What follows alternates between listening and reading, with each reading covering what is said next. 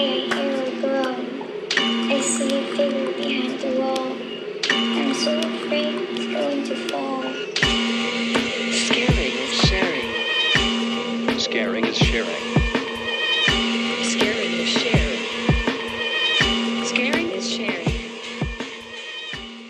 It's time again for another episode of Scaring is Sharing. Yes, it's the podcast where we share spooky news and frightful views with each other and you about all things horror. Hello, Arr. everyone. Hello, hello. I am here today with the most fantabulous and miraculous Jeremy, the original Sasquatch Slim Rusk. And I am here with the exquisite, uh, electrifying, effervescent, uh, flaming scream queen himself, Brandy Joe Planbeck. That's right. And if you've never listened to us before, Jeremy and I are friends who love horror movies and we like to talk about them and we like to talk about what we've watched and what we're hearing in the world. And then we like to assign the other person a film that they have never seen before. And we go away, we watch them, and we talk about them. Yeah, but this week is a little bit different. Yeah. And we'll get to that later. Okay. We'll get to that in a minute. So, Yeah. But Jeremy, how the heck are you? not too bad. It feels like I just saw you, but that was recording a different show, not our show, another show. I know it's been wild because we've had a lot going on because I we we just like sort of piled things on in all different ways and we had a Mhm. guest on last week which was amazing. Good old Mike McGettigan. We love him. And then we just were guests on it's only a podcast recorded on Monday. The episode is out live now. So please go check it out. And I mean you can listen to our episode with them but you can also go back. They have over a hundred episodes. What are they at? A hundred and 94. 190 far. That's Yeah. crazy. And if you want, you can go back and find our original guest episode because it's the second time we've guested on their show. Yeah. So And they are amazing guys. I mean, it's like my favorite podcast ever. So yeah, and it feels great to be invited back. So that means I feel like we made a good impression the first time. So I just paid them. Okay. Oh, did you? Sexual- Sexual favors. Yeah. sexual favors. You sent Yep. them. You sent them uh, your foot pics. Ew, no, I don't I don't like my feet. So no. Just dick pics. Okay, okay. You're like you're like ew foot pics. That's perverted. Just just regular old dick pics. That's right. That's right. but yes, we love Christian and Ian. We love that show. Please go check out that episode and more. They're terrific. They're so, so smart and so funny and so dear. And I just love them. yeah, it's just a. It's always a blasty being on their show. So It is. It is. And shout outs to a few other podcasts. My husband, Three Funny Ladies, such a good show. Go check it Mhm. Out. And then I have other friends, Joey and Jamie. And I know Joey listens to this pod because he's mentioned it on their pod. It's- Whoa. I know. Only slightly opinionated. So good. They are just, they're new, they're on the scene, and they are rocking it out. So go and listen to other podcasts as well. Don't be just, don't listen to just us, okay? There's other fish in the sea. yeah, there's other fish in the sea, but you know we know you're we're we're your first fish, your That's beloved right. fish. That's right. So, Jeremy, how the heck are you? Oh, doing all right, doing all right. Just uh trying to watch horror movies in between all the craziness. Okay, so I mean, I know we have like terrorgrams and stuff to get to, but I have to tell you because I think I because of our guest last episode, I've been like watch I watched more movies this July than I've watched in the years since I've been on Letterboxd, which started Oh. right when the pandemic hit, like that January of 2020. So in almost 3 years, I watched more movies in January. I mean, this July. I think maybe one movie less than like 2 years ago or something like that Oh wow. but I watched a lot. So I'm just going to quickly give you a little rundown because I think you'll have some opinions on some of these. Um, in like the span of two nights, I watched Intruder and Prom Night. I was in sort of an old Ooh. school mode. Okay. Do you like Intruder? I've never seen Intruder. It's on my like little list of being such a fan of slasher movies. I know of it. I know like the Raimis were connected to it. Um, I think it was Scott Siegel. Is that his name that directed it? Does that sound right? I, I don't know how it sounds. It sounds fine. Scott Spiegel. Spiegel, thank you. He's uh Sam Raimi's like producing partner. Um Oh. and that's like one of the few, if not only movie I think he directed himself. But um I've always heard it's worth checking out as an oddity, especially if you're like into the Raimis and their stuff. So it's always been on my list. Yeah, I mean, I'll reserve some comments. I didn't love it. Okay. I, will just say that. But I've hearing been hearing a lot about it. I think because of like you know, um, in Search of Darkness and stuff. So there's, and also when um, Fear Street came out, there were some allusions to it. Okay. Because there uh, are some similar things that take place in like a grocery store and things like that. Uh, I didn't love it. I didn't. It was fine. And then I had a hankering. Our friend Chris, friend of the podcast, really loves prom night. And mm-hmm. and I was like, I haven't seen that in forever. So I watched that and did not love it. Whoa, I gotta whoa. say. Okay, I've been meaning to revisit it too. I think I've seen prom night as like a teenager, you know, watched it on like late night television a million years ago. So I don't really remember it too well. So I need I need to watch it again. Yeah, Chris was like, "Oh, it, you know, oh, I just watched the director's cut. You can watch that on YouTube." And he had it much more set up as like a like a who done it and all this. And so I started to watch that, and it was the quality. I just couldn't deal with it. It wasn't okay. bad, but I just I'm just used to higher HD. Def. Yeah. yeah. And so I just like halfway through, I just went to my super, secret site and just watched the regular old version. And I'm like, the regular old version really is just a who done it. Also, like you don't know who the killer is. Mm-hmm. Like I, there were probably some differences, but like they're like a minute apart in like time difference. And I just, yeah, I just thought it was sort of sort of mediocre, okay. not great. So yeah. two not great mediocres. And then I watched Stakeland. Have you seen Stakeland? Long time ago. And okay. I remember I remember not being crazy about it. So see, I enjoyed it. Okay. I wouldn't say I loved it, but I mean Danielle Harris is in it. We all know how I feel about her. Adore her. So um she had talked about it on her show. And so I was like, mm-hmm. I should watch that. Um, don't love vampires typically, but I really I really liked it. I thought it was good. Uh I also watched the third Saturday in October, part five.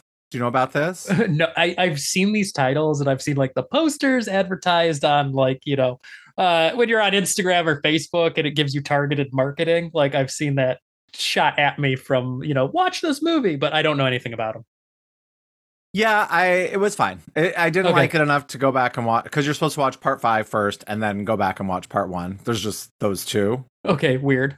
I know that's like the whole point. They, they came out like on the same day or something. Uh-huh. And the point is to watch part five and then go back and watch part one. But like, I didn't care enough to watch part one, but I liked part five. Okay. Uh, it was fun. And then I watched To Catch a Killer, which is more of a thriller, like a, mm, a serial killer might be a strong. The guy shoots people and stuff, so I guess he could still be a serial killer. Um, uh, there's a different word for it though. A terrorist? No. Yeah. What, what do you call someone's like shooting people? uh usually like a spree killer like if yeah, they're if they're shooting a, a bunch that. if he's running around shooting a bunch of people yeah they call that a spree killer usually but our friend ben mendelsohn is in it Oh, very uh, cool. And Shailene Woodley. And I heard a lot of really positive things. I think it came out, I can't remember, January or something. So I watched that and that was just fine. Okay. So, so cool. A lot of sort of mediocre things. Okay. Because for a second I was like, you mean the old TV movie to catch a killer? Because there's the one where Brian Dennehy played John Wayne Gacy from oh, like no. from like the early 90s. Yeah, that's the one I remember. Okay. So I know I just do my order all over the place, or the order on here I always mix up. So that, that that's what I watched. What did you watch something? Uh, yeah. I mean, if we're just talking in general, like through July, uh, like I watched a lot of movies too. I'm like, holy crap! I've been going to the movies a lot. You know, I talked about it on It's Only a Podcast. Did the Barbenheimer, completed that circuit in theaters. Um, but I've been living at home. The wife and I have been living in a in a bad movie place right now. Uh, so I've been working through the Sharknados because oh. uh, I watched uh, like Jaws around the Fourth of July, and I'm like, July Shark Week. I should watch more shark movies. Ooh, I should watch the Sharknados again. Um, I because they are terrible. Uh, the first one, like I think it's still fun in that bad movie. Like if you watch it with somebody and you're making fun of it together, that one's still a blast. Um, but the rest of the series, like for some reason, I seem to remember because uh, I've watched one, two, and three. One I thought was fun in that bad movie way, but two and three were just kind of bad. And for some reason, I remembered them being more fun when they came out. But like rewatching them, I'm like, nah, they just stretched the joke too thin. They should have left it at the one movie. Like that was the lightning in a bottle. Uh, yeah. And, and they just kept doing it and it's like these are more just bad bad they're like less fun as they go on so i'm not sure i'm going to finish out the series because there's like what like six altogether i think so um and i yeah, did I thought about that show after we watched The Birds on It's Only a Podcast. I was like, because there are some elements of that that are like, it's so bad, it's good. Like Yes. the effects are like kind of outdated, and it made me think of like Birdemic and like Sharknado and stuff. yeah yeah But it, yeah, it just went on and on. and then we also watched uh because this this kind of touched on both our interests. It's a disaster movie which my wife loves uh, and it starred Nicolas Cage which I love which was the movie Knowing. Did you ever see that one? No, what the fuck is that? okay it's like Nicolas Cage is this school teacher and it's like it's hard to explain but there's this weird stuff where like certain children are getting this like they're hearing voices and it's this like code sequence of numbers uh and then Nick Cage is this like college professor that decodes that these numbers are actually dates and they're dates of like it's like 9/11 and different like disasters that have Oh. occurred uh and it turns out it's like I mean, I hope nobody cares that I'm spoiling knowing because it was not good, but uh it's turns out it's coming from like aliens or some shit. It gets like really weird, but it's one of those movies that by the end of it, eh, oh, and there's a big disaster coming and Earth's to get destroyed, and that's what they're trying to warn like people about. Um, but like by the time the movie was over, we're like, what was this even about? Like it felt like it had a premise that was stretched so thin over the course of two hours where I'm like, yeah, it feels like this story was about nothing because the main concept was such a like barely developed idea to begin with. Like a bunch of stuff just, you know, happened and they're running from like place to place. So okay. it was not so great, but it was fun to watch. Nicolas Cage does, you know, do a full cage in there. Like he's got some moments where he's just acting so hard. And it also features our friend Ben Mendelsohn Oh, I love Ben. in a supporting role. I was like, "Oh, Ben Mendelsohn. Wow, he's everywhere lately. I can't I can't avoid him right now." I know, I don't want to. Yeah, but knowing uh, I can't say that it's worth your time unless you're like a Nick Cage completist or something, you know, go watch that. It's like in his lesser movies for sure. That that would be interesting if someone was, but I'm sure Yeah. there are. I'm sure there are some out there. Yeah. but that's that's really what I've been doing. Oh, and I I, I watched uh for some reason I feel like it's a summertime movie for me. Uh and I watch it like every summer is the original Night of the Living Dead. I revisited that not too long ago because I just had the the inkling. It was like a Sunday night and I had nothing going on. And I'm like, I want to put on a movie I've seen a million times and can just kind of like lay here and not engage if I don't want to. Night of the Living Dead is a perfect one of those. So I kind of Okay. just came in on in, in and out of it, vegging on the couch, uh, looking at my phone and just watching the movie. And uh, so that that too. All right. And that's it. Should we get to our terrorgrams? Let's do the terrorgrams. Let's hear what the people have to say. We have a trove. I'll start us off. This comes from friend of the podcast, Lauren, the goth botanist. Or the gothanist. I always want to combine them and it just doesn't work. The Gothanist. Yeah, it doesn't sound too good, but but Goth Botanist rocks. Yes, so. it does. So Lauren writes, Sorry, I've been slacking on the terrorgrams. Horror has been low in this house with the younger kiddo home from school during the summer. Episode 140 was a blast, and Mike was an awesome guest. I'm going to have to add The Outsider to our It's Late, and I have the energy for one show, one show or movie before I pass out options. We lightly binge the first season of From and needed a new show slash miniseries. Tess and I have gone through the entire Paranormal Activity franchise. She settled into the OG after complaining about the video quality. Kids. Uh, she enjoyed three and four. We hit five marked ones, and she was still on board despite the change in direction. We watched six, time jump fun, and she was still in since it tied back into three pretty well. Then we watched Paranormal Activity 7 Next of Kin. It's technically in the same universe and takes place in 2021. She remarked that it didn't feel scary, to which I agreed. Part of it is the desensitization. Am I saying that right? Yes, Desensitiz- desensitiz desensitize I- I can't say it now. It's a, it's a rough one. Desensitization over the movies. Whatever. Uh, see every other harm. See, okay. Part of it is the desensitization over the movies. See every major horror franchise ever, but it definitely was more mystery than horror. It was fine, but I feel like it was a different movie that got rewritten to fit into the mythos. And it did that thing where it played music over the found footage. You couldn't pretend it was the car radio because it flowed over multiple cuts. And despite hammering in the this is a documentary argument, they slid in certain shots that were too perfect. And we all went, which camera is that? Anyway, I'm going to go solo to the upcoming Mad Monster Expo for a day so I can meet Doug Bradley, Heather Langenkamp, Bill Moseley, Richard Brake, Melinda Clarke, Dan how Danhausen. All right, is that from Danhausen. He's a pro. He's a pro wrestler. Thank you. Danhausen and PJ Soles. I'm hoping I can swing all that in one evening. Oh my God, Lauren, thank you. Uh, Hey, you know, Danhausen. you know what? I want to interject here. I would love to have Danhausen as a guest on our show, Lauren. So you know, if you mentioned our uh, podcast to him, if you get to meet him, that'd be cool. Okay. Yeah, no, Is Danhausen involved in that one really bad movie we watched?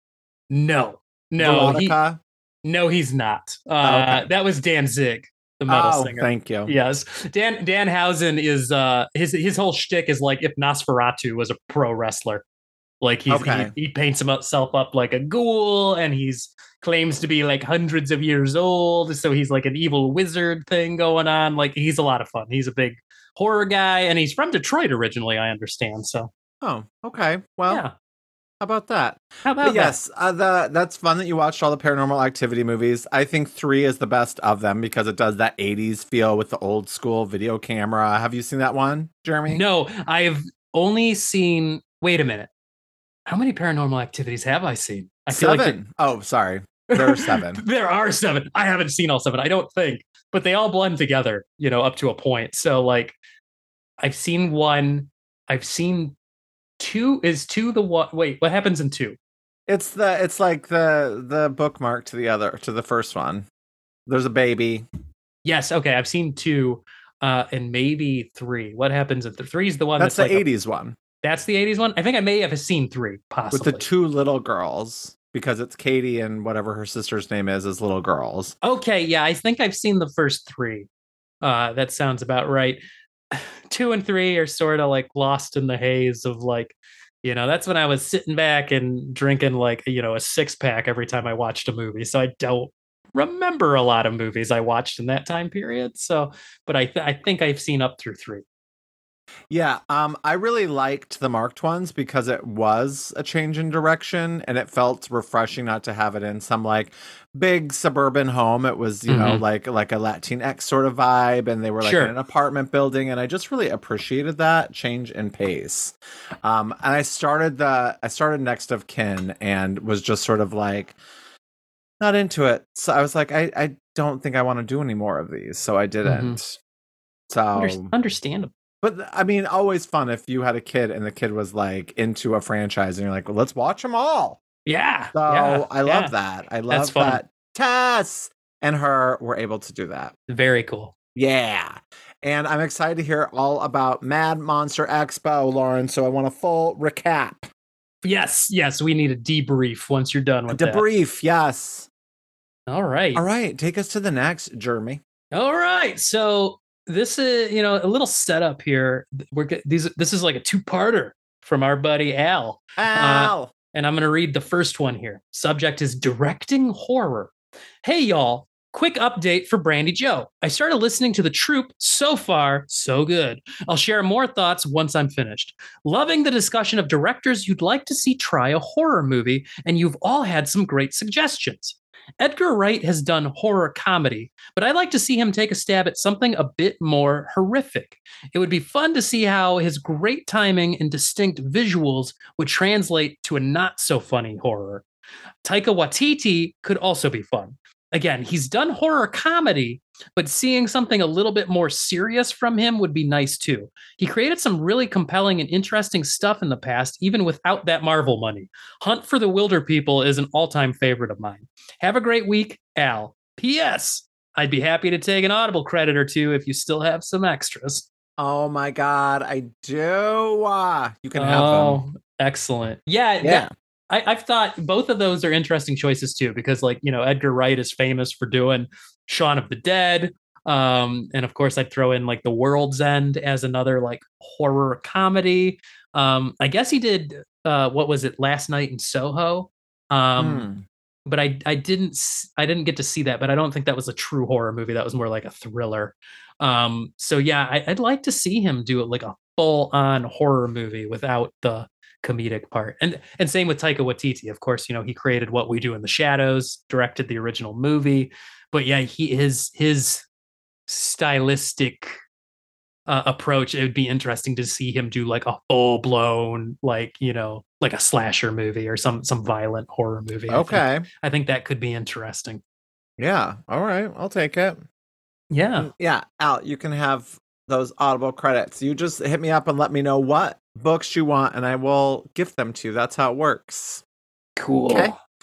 All right. Uh, our next terrorgram comes from Teacher Drew, who writes Hey guys, another great episode with an incredible guest host. Thanks for recommending The Outsider. I'm a few hours in and I am intrigued. A couple recommendations for you. If you haven't seen the short film by Mar- Martin Scorsese called The Big Shave, you really must. I never close my eyes or turn away from the screen, but this film made me do both. Also, they cloned Tyrone as one of my favorite watches this year. The cast is amazing and it was a perfect blend of sci fi and horror. I am super sad to say I caught Talk to Me. What an utter disappointment. It held so much promise till the second half. The protagonists started making ridiculously ludicrous and nonsensical choices, a pet peeve of mine in horror films, horror movies, rather. The ending was too predictable and has been done before and done better. To end on a positive note, if you're ever in Seattle, make sure to see the Pop Culture Museum. The horror exhibit alone is worth the visit. It showcases original props and costumes from su- such notable films as Nightmare on Elm Street, Fright Night, Texas Chainsaw Massacre, Alien, Trick or Treat, Frankenstein, and Phantasm, just to name a few. It was a definite highlight of my trip. That's all for now, my friends. Till next time, stay happy, stay healthy, stay you, teacher Drew in Phoenix. Thanks, teacher Drew. Yeah, love you, teacher Drew. And Love you so much. be sure to check out our episode of It's Only a Podcast we just did. You'll hear us talk all about Talk to Me. So uh and yeah. read, they read a, a, a, um, a correspondence from teacher Drew. Yeah. who So always keeps things golden. And Absolutely. yeah, I'm not to spoil it, but I really liked talk to me. Jeremy, what did you think of it? uh, I enjoyed it, but I can under I have totally understand your feelings, teacher Drew, because I had some similar problems where I was into it in the first half and sort of it just continued to lose steam for me. Um, but I enjoyed it. It was a fun, it was a fun escape uh, to go to the theater and just sit back and watch a horror movie. So I'll take it.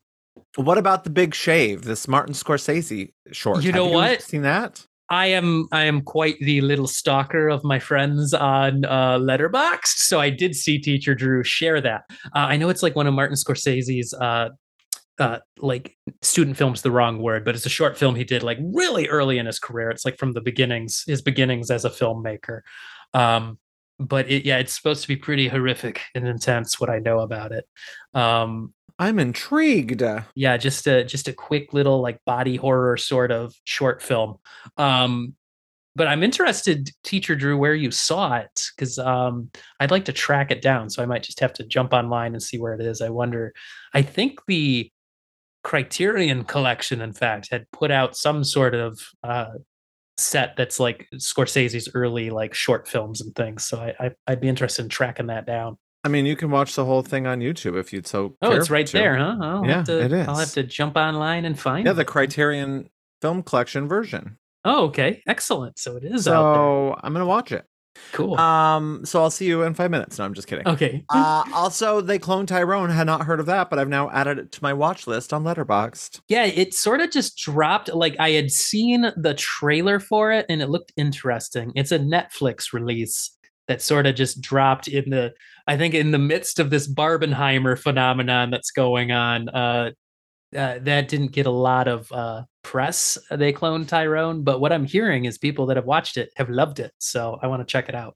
Okay, yeah, I'm definitely gonna check that shiz out. Okay. Yeah. Yeah.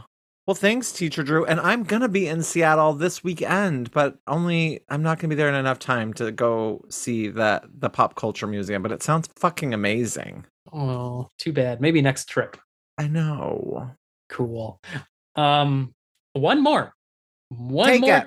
One more terrorgram from Al, a continuation from his prior one. And the subject here is audiobook corner. Hey y'all, I had to write in to let Brandy Joe know that I just finished listening to The Troop. I thought it was solid and would recommend it. The gore and icky stuff was well executed. The power dynamics and relationships between cha- characters felt very real and definitely brought back some memories from scouting for me. My only gripe was the lack of connection between the villain and the monster, which made everything feel a bit too convenient. My audiobook recommendation is The Only Good Indians by Stephen Graham Jones. It's a quick one with realistic characters and a great ending that pairs nicely with the troop. Keep on scaring, Al. Uh, and I do want to read The Only Good Indians because I've heard it's awesome. Uh, Stephen Graham Jones also did that novel, uh, My Heart is a Chainsaw, that I've also heard is awesome. Yeah, which I think Teacher Drew just talked about, didn't he? Yes. Interesting. Okay. Okay. Um Yeah, I uh, I I might have to revisit the troop. Although I don't normally revisit books. It has been a while. Um but I just I loved it. But I could maybe see what he's saying there. Mhm. But it definitely has a lot of ickiness to it, which I enjoy. I love a Mm. book that makes me squirm. Yeah, that's always fun. Yeah. When you don't, you have to look away, but you can't because you're reading. Because you're reading, I know there's need plenty. your eyes. There's plenty of Stephen King novels that have done that for me. So Yeah. Um, and what do you know of the only good Indians? I actually don't know anything about it. Oh, okay. Yeah, other than I I keep hearing people mention the title because uh uh in connection to I think My Heart is a Chainsaw came out and was like a big hit, and I believe the only Good Indians is a earlier novel by that author. So I think people were going backwards in his uh his canon, if you will, and being like, check this one out too. So I've heard it's very good. Okay. Okay.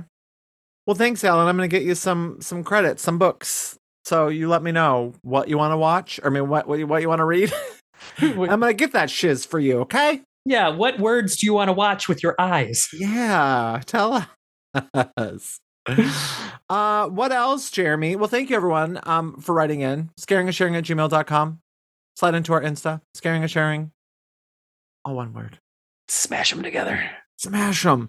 What um what do you have any news? I don't have any. I haven't kept up paying on the news. One of the only things I've thought is interesting though is the discourse online, which I know is like, oh my god, why why even wade into it half the time? Because it's just, I feel like it's mostly just haters gonna hate online for the most part these days. But the new Exorcist trailer that came out, like, uh, it, it well, okay. Number one, it's fun to have watched the transition from. I remember they announced it before uh David Gordon Green finished his Halloween trilogy.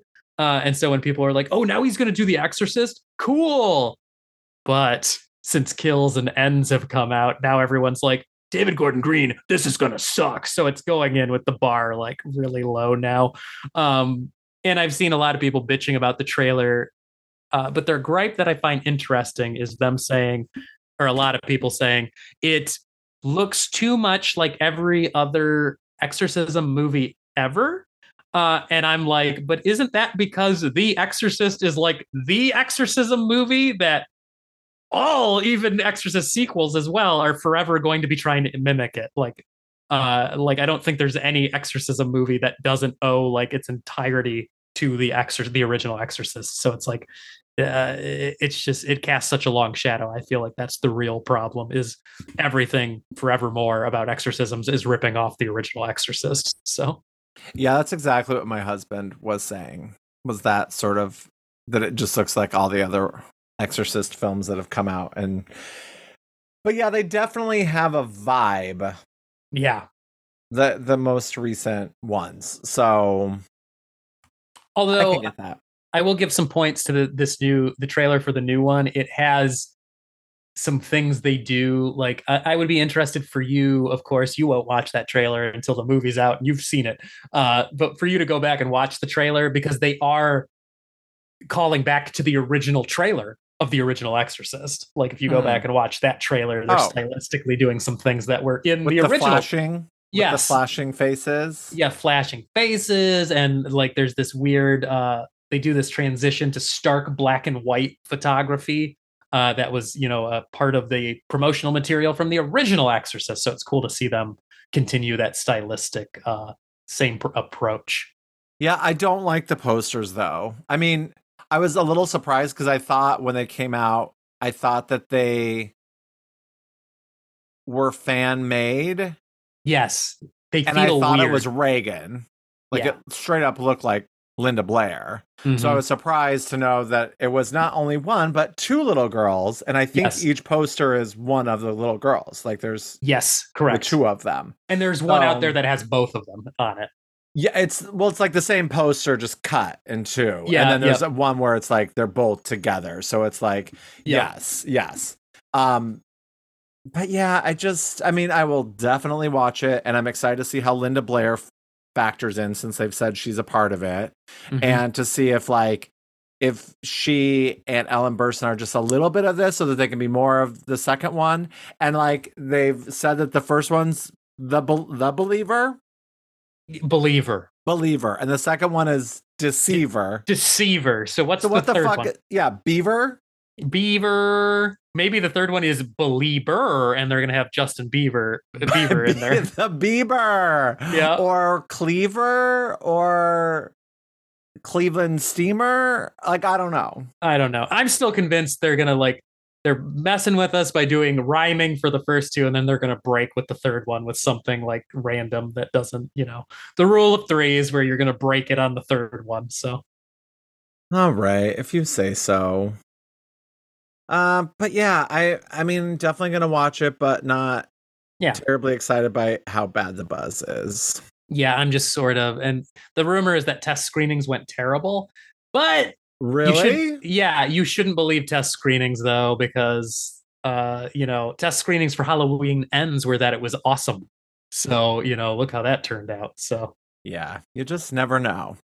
Yeah, because test screenings are they're rough because you, you if you get the wrong sort of sample audience in there, you never know what's gonna happen. So True. True, true.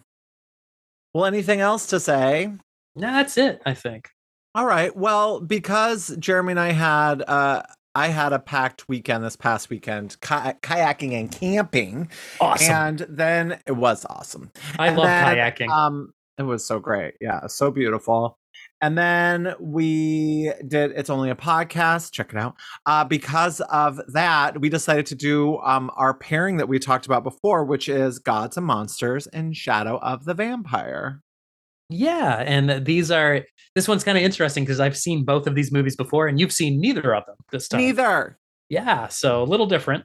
So we're going to talk about them in chronological order, is what we have decided upon. And so that leaves me going first, talking about gods and monsters. Yes. So this is from 1998, directed by Bill Condon, who directed Chicago and Dream Girl. Wait, not Chicago. That's wrong. Um, I knew he did musicals. Uh, Dream Girls, um, Candyman, Farewell to the Flesh. Yes. Weird, weirdly enough, um, which I've not seen. Kinsey. Uh, I was totally wrong about Chicago. That is not Bill Condon. That is someone else. Um, uh, Beauty and the Beast, some of the Twilight movies. Anyway, Yeah. uh, it, let's see, the tagline on Letterboxd is a portrait of an outrageous friendship. That's weird. Ooh, it's so Yeah. outrageous. yeah. I wouldn't say it was outrageous. And the description is it's 1957 and James Whale's heyday as the director of Frankenstein, Bride of Frankenstein and Frankenstein and the Invisible Man is long behind him. Retired and semi and a semi recluse, he lives his days accompanied only by images from his past. When his dour housekeeper Hannah hires a handsome young gardener, the flamboyant director and simple yardman develop an unlikely friendship which will change them forever. Yeah. So, what do you think, Jeremy? So I gotta say, first off, I was kind of like watching this, going, "Holy hell!" Uh, so I got it. I, like I first saw this movie as a teenager. Like I, um, I feel like I want to say it was a recommendation from like, I think it was my my aunt of all people, uh, had recommended it to me because I was getting into like I was looking for things similar to like the movie Ed Wood. That were like about filmmaking, like movies sort of around people that made movies, like bios about directors and things like that. And Okay. I remember her saying like, "Oh, the movie Gods and Monsters, you should watch that. It was uh it was a very good uh, movie about the guy that directed Frankenstein." Um, so I remember checking it out, and I remember really enjoying it as a teenager. But watching it now with adults, like you know, fully formed eyes, I'm like, "Holy crap!" There's no way like most of this was really like I didn't understand half of what was going on. You know what I mean? Like that this has got so much deeper things happening here than as a teenager. I was just like, oh, that was some good acting and interesting. But I feel like as an adult rewatching this now uh, and having come so far from being, you know, a teenager, it's just like this is an entirely different movie. It hits in an entirely different way. Yeah, and I the most uh, surprising thing for me is that Clive Barker was an executive producer. Yeah, Clive Barker was involved in this. Um, yeah, yeah, it's all just and it, that's uh Bill Condon's first movie was Candyman 2 Farewell to the Flesh. So I think Wow. he he and Clive Barker had a working relationship Okay. there and that's how this came to be. So I'll say this. I find the acting absolutely fabulous. For me, the true star here is Lynn, Gred- Red- Lynn Redgrave. She's so Mhm. fucking good. Yeah. She's so funny. She's just she just steals every scene she's in, and she's in quite a bit of it. Nominated for an Oscar. She and Ian McKellen were both. I Mhm. really liked the acting, and I don't know. It just it ended, and I felt I don't know what I felt. Yeah. Like I didn't feel strongly any old way. Like I knew it was a good film, and it's Mhm. a sort of thing where like if I'm gonna see a biopic, this is how I always say I like to see it done. Like Mhm. no, I don't I don't like to see a biopic that's like from the day they were born to the day they died. Like it always those feel same old same old to me it always feels like the same fucking movie and i'm very bored by a, a typical biopic so i liked that it was like this chunk of time in his life Mhm. i really loved like the scene with the guy early on who came to interview him like i loved that whole scene i loved that i Mhm. loved the scene of him at the party with the stars from like bride of frankenstein Yes. I loved that. There were like a few scenes that I really loved. And then like the rest of the stuff, it's like I it was good. It was a good film. I just didn't I didn't like go, oh God, I loved that. I didn't feel that. I wasn't Mhm. like, God, that was such a great movie. Like like I could tell it was good. I just Mhm. sort of felt strange about it Sure. in a way yeah. I, I'm not quite sure how to articulate. Um, and it was funny. I watched it with Joe. He had remembered seeing it and really enjoying it. I think when it came out, he must have saw it in, like the theater. Um, so he wanted to watch it again. And afterwards, I was like, "How did you feel?" And he's like. I don't really know. And I'm like, oh my God, I feel so relieved that that was how, not that I need someone else to validate my feelings or whatever, but but that's how he felt and so i you know i got his rating from him like what he would rate it and he definitely said it was like one way based on like sort of the nostalgia of the film how he remembered it but Mhm. that it was a different vibe now and i don't know what he felt has no um say on how i felt about it i Mhm. just i just didn't know it was just a it was like an odd little film yeah and another what hit me this time around like i felt deeply sad watching it this time where I, and I think it's just getting older and having more like grappling more with these like existential thoughts I have, and it, it, like that's such a driving force in this. Ian McKellen playing James Whale, and he plays it so well, but he's grappling with the idea that he's getting older, and as he puts it, he's overwhelmed by nostalgia so frequently. Like he keeps remembering his past and things that were, and then his present, and he's deeply unhappy with his present. Uh, I mean, like slight spoilers, but he is, you know, suicidal um, and uh, struggling with his health. He's getting older. His good, his best times are behind him. He's feeling worthless to the world. Um, and it just like that hit so hard watching it. I think as a grown person, like, okay, these are feelings that um, I'm only beginning to feel, but you know, they're coming. And I know it just comes on more and more as time goes on these sorts of existential feelings like this so that's what that's what struck me this time i was like i'm just deeply sad like i was almost on the verge of tears several times just from like not even in the dramatic scenes, just some of the like lingering scenes of him sitting around and remembering his life, where I was like, wow, this is just cutting real deep this go around. Yeah, and also Brendan Fraser is so fucking hot in this movie. Yeah. So and and good. Like that was the Yeah. thing. This is the movie too that like he made this in the midst of his whole like uh, uh, you know the, the original run of his career where he sort of just fell into getting typecast and you know being a hunk in like a bunch of just cheapo Hollywood, you know, uh, you know throw away like blockbuster type fare. Um, but then he did this, and you're like, see, he has chops. He just like nobody wanted to give him a shot doing uh, real dramatic work. Uh, which you know, it's sad that he now gets to do that after having like to like recreate a new career uh, after being gone for a while. But yeah, no, he's very good in this. He really is. And also, doesn't James Whale, I mean, you know, slash Ian McKellen have some lines about like Frankenstein or Bride of Frankenstein like being like a comedy? Yes, yeah, Which is fascinating because then someone else says something about like scary is scary, funny is funny, but you don't mix them. I, that's not him though, is it? It's like someone else says that. yeah. Somebody else says that, but he said he's like it was the only way I could uh, make. Like he's like really, it's a movie about death. Uh, and he's like, and I wanted to make that a little more palatable for audiences was to put some humor in there. Now, I know this is based on a book, Mhm. but like, is the story as it is in the film with like the relationship with Mr. Boone, the Brendan Fraser character, is that all fabricated and fictional?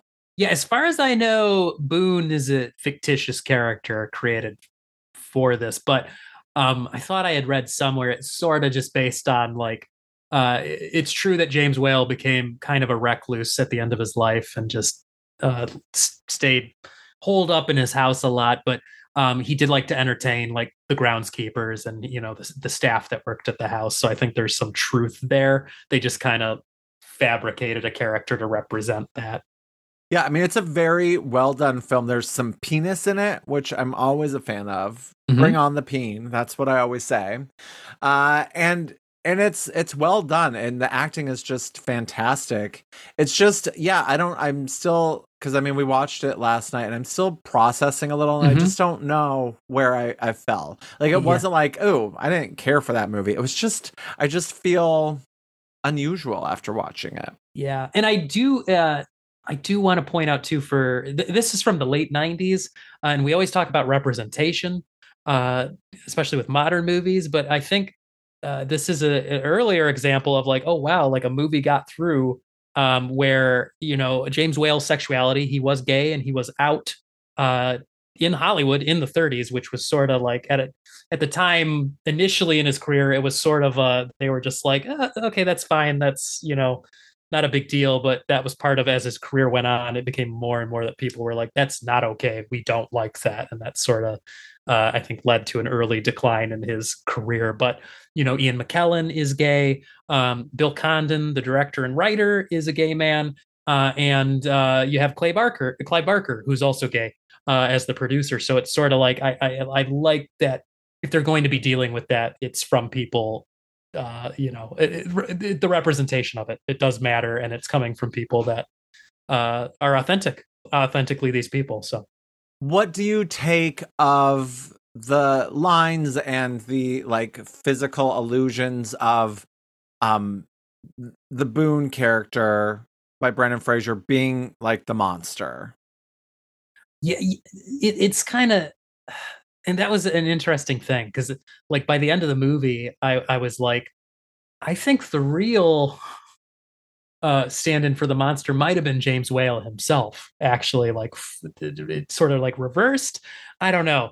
Like i feel like there's something there. I don't know if the movie really defined it that well but i i, I feel like uh it's kind of represented in the um uh, they hammer it home where at towards the end of the movie they play a clip from Bride of Frankenstein, and it's where the monster meets the blind man, uh, who gives him a meal and takes him into his home. Uh, and I'm like, oh, it's oh my god, like that was that's there to show you the parallel of like Boone's story with James Whale. Um, and they even have a scene where they have a meal together and they drink wine and smoke cigars, like exactly happens in the Bride of Frankenstein scene. So yeah, there. I, I don't know if it's just a, trying to create the illusion of life imitates art, um, or uh, sort of mixing it into that uh, James Whale, the way they're presenting his like lived experience now is that he's living in multiple time periods. Like he's losing himself in the past and remembering the past. And maybe they're just trying to blend all of that together where he just keeps repeating the same sorts of cycles over and over. I don't know. Yeah, because it's almost like James Whale is trying to, not that, because I feel like he only, and this is slight spoilery, but he only really puts the moves on Boone when he's trying to get him to kill him. Yes. Like, like it's, I, I feel like it's not like he actually is trying to get him to like fuck around with him, but really Yes. just trying to provoke him yes, please. so yeah. that he'll like He's- kill him. Yeah, Like, he's that's- hoping that's what'll happen. Yeah. but it feels like in some ways he's trying to force him into being this one thing even though like he's not trying to like get him like to to seduce him necessarily i don't get that thing that that notion but Mhm. sort of trying to fit him into uh like to make him what he wants him to be which in a way is sort of is trying to make him his, his monster His monster. Yeah. Yeah. but I, I agree with you in some ways it almost feels like james whale is the monster as well like Yeah. So it kind of feels like they're both that. But I really, really loved the scenes where they were reenacting like the Bride of Frankenstein, like filming and stuff. That was so cool. yeah i i love the uh that quick line though of uh uh the the actress i can't remember who it is name's escaping me but she plays elsa lanchester who played the bride in the movie when she's like i'm going to make my own sequel where it's two women scientists and their monster is gary cooper. Um i thought that was that was really funny.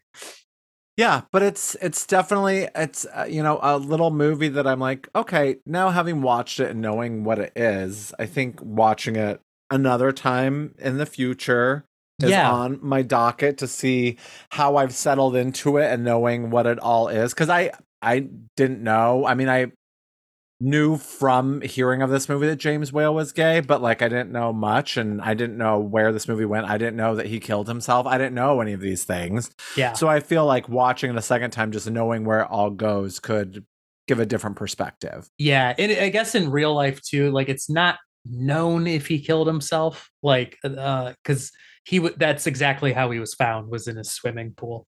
Um so the official, I think the official like uh whatever you call it, coroner report uh was inconclusive because they don't know if it was a misadventure. Um and he fell in the pool or something like that because in real life he had suffered you know a series of strokes and that's what continued to afflict him so they don't know if it was an accident or if he intentionally did because it's known that he suffered from depression too so um, Okay. make of it what you will but i think this movie does a good job of sort of um telling it for what it seemed to be by the end so yeah. And on top of Brendan Fraser being really hot, he also looks like Wolverine.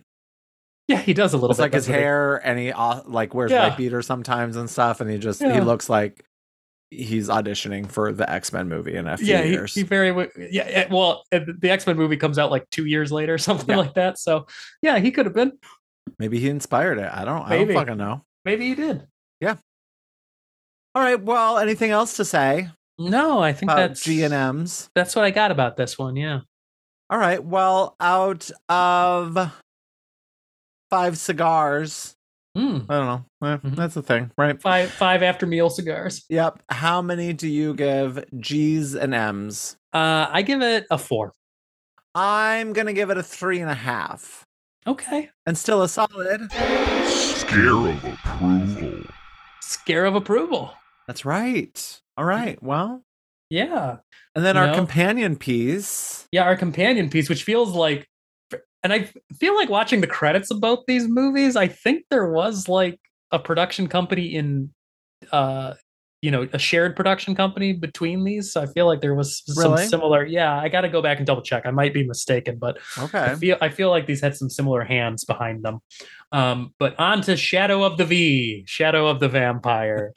uh, the tagline is an unspeakable horror, a creative genius captured for eternity.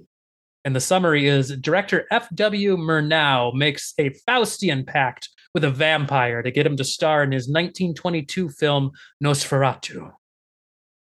Oh. Okay. So so yeah, um Now, this movie I'm much more familiar with. I probably rewatch this every couple of years, I think. So, what did you think? Okay, so here's my take on Shadow of the Vampire. And slight spoilers here, kind of, if you've never seen this movie and if you want to be totally surprised and go away. But I mean, I went into it thinking it was 100% like a like a biopic about the making or whatever the making of this film. That's what i thought it was.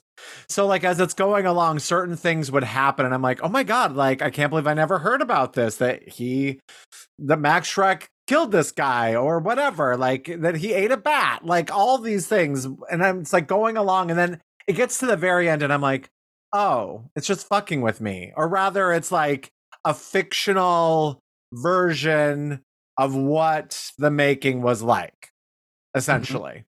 And I had no idea that's what it was. And oh. I didn't know. And I didn't put that together until the very end because I kept thinking, wow, I can't believe I never heard that he killed this guy or whatever. Yeah. So, like, I just didn't know that.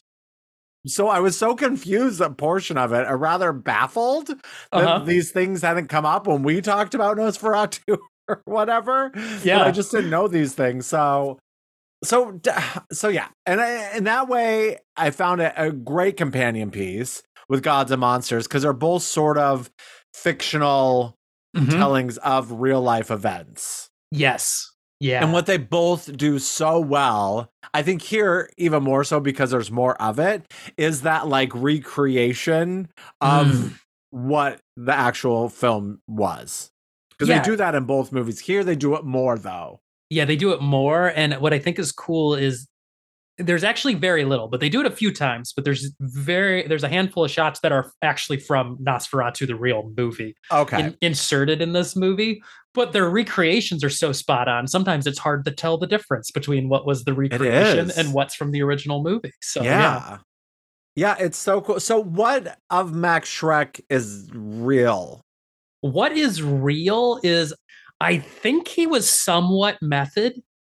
Okay. During the making, because I think that is what launched these urban legends that like they they they I don't think there was ever a legend like there is now because of this movie. Like okay. if you went online and like started digging around, you would find people claiming that Max Schreck actually was a vampire, but it's because of this movie that that even okay. exists. But in his it contemporaneously, there was because he went so deep into character as Nosferatu. Well, I'm sorry, Count Orlok is actually the name of the character, but he went so deep into character, and it was his first breakout role that in his own time there were a lot of people that believed he he wasn't real and he was actually like some other actor using a fake name or something like that and that like went around a lot because i guess he was also an intensely private person so there wasn't like people didn't really know him outside of his work. So there was a theory that there is no Max Schreck. It's actually this other guy or this other actor that uses a fake name and goes deep into character. Um, which is not true. There was an actual Max Schreck, but yeah, that's that's like the that's the bit that's kind of real about Max Schreck. Okay, and I really liked how um I I loved the like speak like as they're filming the silent footage, how like the director John Malkovich as F.W. Murray. Is that right? Murnau. Murnau. Thank you. Yep. I think that my auto the auto corrected. Yeah, auto corrected. It was yep. like, wait, what? what? Um, that like the yelling to the actors during it because that surely was what it was like since yes. they weren't getting any of that they could just yell things at them and uh-huh. i just loved that i loved that so much just hearing and john malkovich was so good yeah, he was great. That's a, another piece that's like fictionalized too. As I was reading that the real F.W. Murnau apparently was like a saint.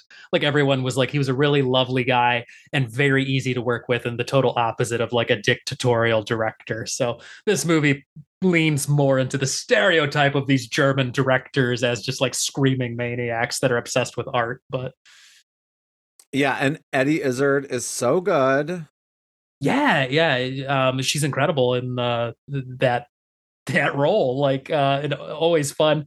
Uh throwing in some random german words. I like that they're they're all speaking english but they throw in random german here and there. And the little bit i i, I understand. Like there's a scene where uh eddie izzard when uh uh willem dafoe as uh max schreck orlok like descends uh from the shadows and uh I, I believe the word used is like get this scheißkopf off of me and that's shithead in german so i'm like Okay. uh, i love that like understood little bits here and there so there's some fun german thrown in there Yeah, and there's just some like really great lines, but the best one is when Murnau slash John Malkovich says like, "Die, you fucking rat bastard, vampire pig." yeah oh i love it yeah and uh cary elwes uh comes in like in the last like third of the movie and just kind of steals the show when he shows up in ways only he can but i like when he he, he comes up and they're like the camera's loaded and he goes good so am i and then they start filming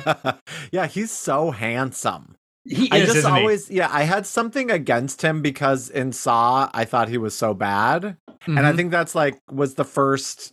I think I because he's from Princess Bride, right? absolutely that's like his claim to fame his biggest Which I'd role seen, but I'm not like a stan of Mhm. Princess Bride. I think it's fine, but I've never been like, oh my god, I love that movie. Mhm. And so I had seen him in that, but didn't really know who he was. But like Saw for me was like the first thing that I, his name sort of stuck. And I just remember being like, God, I, I can, his accent, his American accent is bad, and yeah he just kind of like because it's a bad movie, you know. yeah Um, but yeah, he's just so good here. Yeah, he's he's he's lovely, and he does a he does a great little like. It, it's interesting too because they have kind of a blend going on in this movie where um, Udo Kier plays uh, Albin Grau, the producer of the movie, and you know he is actually German, um, and I believe the writer was also a German actor. Um, and, but then you have these like American actors in English with Cary Elwes, but he does just like it's not a terrible accent, but he does just a slight affectation of like a German accent, and I think kind of works like in this uh, heightened reality they're building. And I love there's a line that says something like, Our battle, our struggle is to create art, and our weapon is the moving picture. Because I just like, I mean, that can hold true to whatever medium you're creating art in. Yeah, yeah, Like that that's what it's all about is creating art. And the way we get there is through theater or making a movie or painting or whatever. yeah. And I, and I think, of course, we would be remiss if we did not mention, of course, Willem Dafoe Oh, as Max Schreck. I mean, he was nominated for an Oscar for this role. Um, and he like, holy crap, is it like a weird, intense, uh, in ways that it seems only Willem Dafoe can pull off. Like it, it is just something else to watch it. He is otherworldly in this role. his fingers are so creepy. And yeah, is he the only vampire ever nominated for an Oscar? I would maybe he is. I'm as a, Because he's technically a vampire here. yeah, exactly. I think he might be. It's just uh, so I don't think like I was really, really loving it when I thought it was like, you know, a making of Nosferatu. Mhm. And it is that, but then it starts to do all the weird things with him really being a vampire. Yeah. And then I'm not as sold because I, like I said, I was like confused. Like I was like, wait, what? This happened? And how did I never? And then by the end, I'm like, oh, I see what's happening. And then I'm like, hmm. Then it, I wasn't uh, wholly sold on that. And then I started to think like, if they were doing like, I don't know, a movie about the making of Scream, right? But mm-hmm. all of a sudden, like There's- the two guys start killing everyone really on the set, and Wes Craven's just like perfect. Like I don't know that I would love that. Maybe I would. I don't know. Yeah, that that is actually a pitch I had at one point what? for like a scream movie where I'm like, they should do a horror movie where like, and I think I, I did pitch it as a scream movie where Wes Craven's making a new scream, but then somebody actually starts killing people on set, and he's like, no, keep making the movie, and it's all like a plan. So you know, great minds, I guess. yeah, it is just it's bizarre. But Willem Dafoe is so good. Does he really look like Max Schreck? Like it's you've seen Nosferatu multiple times. I've seen it Yeah. once. he he's pretty close. He's pretty close, I think. Um, if you go back and watch the uh watch Nosferatu, yeah. Uh, because a lot of it is like it depends on the film print you've seen, because like Nosferatu is floated around in these like blown out, washed out, horrible quality like film prints. Like you have to find a good quality one where you actually get some detail. Uh, and he did have like little wisps of hair you know, on the sides of his head uh, that are just barely noticeable on film. So, um, and long fingernails. Yeah, they they do a good job of. Uh, it's not hundred percent, but it's very close. Now, I it was later that I was like wondering this, and I don't know if I just somehow missed it. But like for me, the iconic scene of Nosferatu is him climbing up the stairs and seeing his shadow Yeah, the vampire. They- do they do that? they don't do it in this. I didn't think so, but I wasn't sure if I'd missed it. That's so weird. Like, isn't that the most iconic It is. from this movie? I would say it is. Nosferatu, rather. arguably the, the, only other one is him standing on the bridge of the ship uh, which they do they do sort of allude to in this when he kills the stagehand that's working on the ship and then he kind of just stands there for a minute so i would say Uh, though uh-huh. that's that's the uh, those are the two most iconic shots i think Yeah, it's yeah, it, but all that filming of the silent film and like the iris in and things like that, and just Yes. how accurately it looked like the silent film footage. And again, you would know better than I would as far as having more of a history with Nosferatu, Mhm. but like it, it felt so accurate and so like right on. it is they used a lot of the editing style techniques that existed in silent films and nosferatu um and this one too i think it's funny where gods and monsters produced by one of the producers is clive barker where you're like oh cool unexpected name. This movie one of the producers was Nicolas cage. Oh yeah, where yeah. you're like Nicolas cage? And it's like apparently he was very like actively involved in the production. So this was like a passion project of his to get it made so. Yeah, it's just like it's not based on anything, is it? no i don't think so. Yeah, it's just it's such an odd thing. Let's do a film about the making of Nosferatu, but hey, what if Max Schreck was really a vampire, a vampire?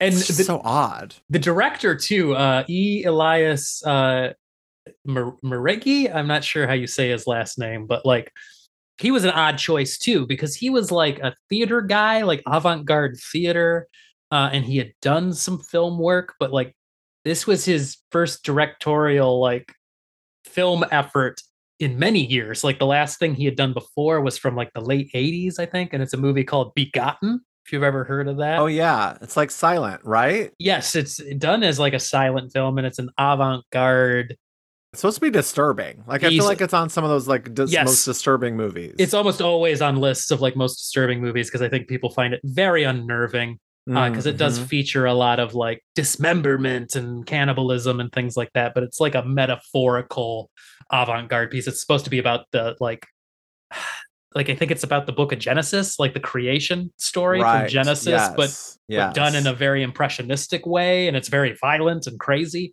So um you can kind of see that like watching that and then watching this movie like they're different genres like worlds apart but I, you can see the same directorial eye there. Because on letterboxd a review for shadow of the v uh was um this movie is goth as fuck that i loved and i was like yeah yeah i think it really is it's like very dark and i like that's sort of the thing like i wouldn't say this movie's action packed but it does have a heavy vibe and i'm like and i'm here for that vibe so if you don't like connect with the vibe you're going to be kind of like what is this even but if you're into it i feel like you'll be like this is awesome yeah, yeah. That, that Yeah. that's that's about right. mm-hmm. Yeah, but I thought it was worth a look and definitely a very good companion piece. Like these Yeah, two, these- I know we've been talking about it for forever, but yeah this was a good very idea good films based on classic horror movies and sort of fictionalized tellings around them, yeah around them and the people involved in them which I think is a cool concept. I just I don't know that either one fully connected with me. Yeah, I, and I think they're challenging. Honestly, like I think both of these are challenging movies. Like these are not just mainstream, uh, nice, neat, pretty, you know, bio type things. You're going to sit down and just tune out and watch. You know, They're also about their source materials are movies that you love Mhm. and that I'm just like like you know aren't in my wheelhouse that Yeah. I've only watched to once. check a box or whatever. Yeah, exactly. and so I liked them fine, but like I don't have like this um long history with them. yeah, So it makes sense that they both sort of hit me the way they did or like, you know, that they weren't like a full yeah, um what's it called when you hit the the bullseye. oh, it's hitting the bullseye. Yeah, Hitting not the bullseye. not right on the mark with you. yeah, but like definitely like films that that I'm glad I watched. Yeah, I I also I like the line. Well, it, I like that they play with the vampire mythology a little bit too here in Shadow of the Vampire, where it's not like normal, like you know, because they start talking to him and they ask him like, "When did you become a vampire?" I don't remember. And like, and there's just all these missing pieces. You know, it's not as sexy and mysterious as it normally is in movies. Uh, and what's that one line where he says, "Now I feed like old men pee." Uh, Uh-huh.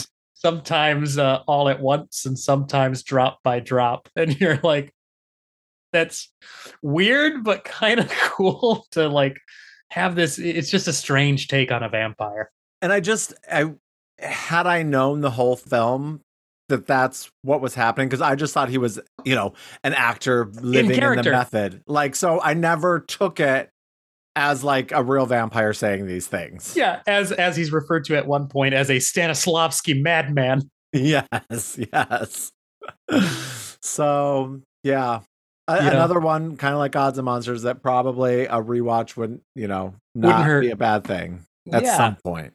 so uh yeah unless you have anything else to add I don't. no okay so out of uh oh i don't even know out of five bats you've snatched out of the air and sucked the blood out of uh how many do you give shadow of the v I am going to bookend it with a three and a half. Oh, excellent. Uh, and this one, I'm going up four and a half. Ooh, another. Scare of approval.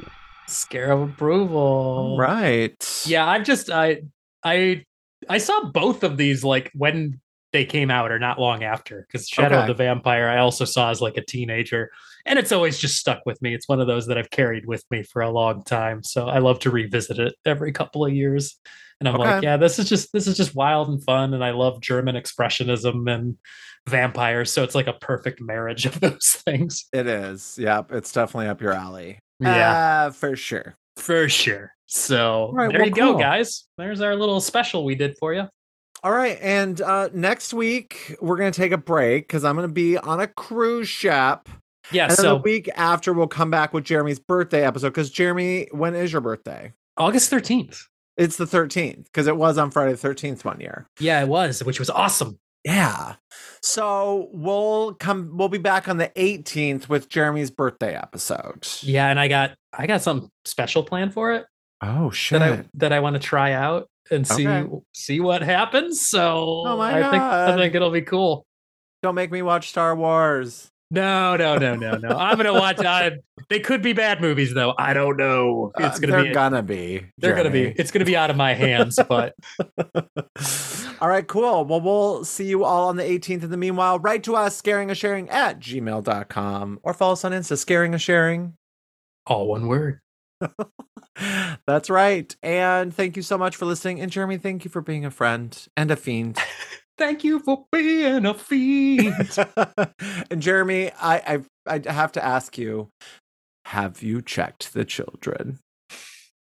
and rem- remember, guys, you're all my children now. And keep watching and talking about scary movies because Scaring is sharing, dudes. bye. Is sharing. Scaring is sharing. Scaring is sharing. This has been a production of Planet Ant Podcast, powered by Pinecast.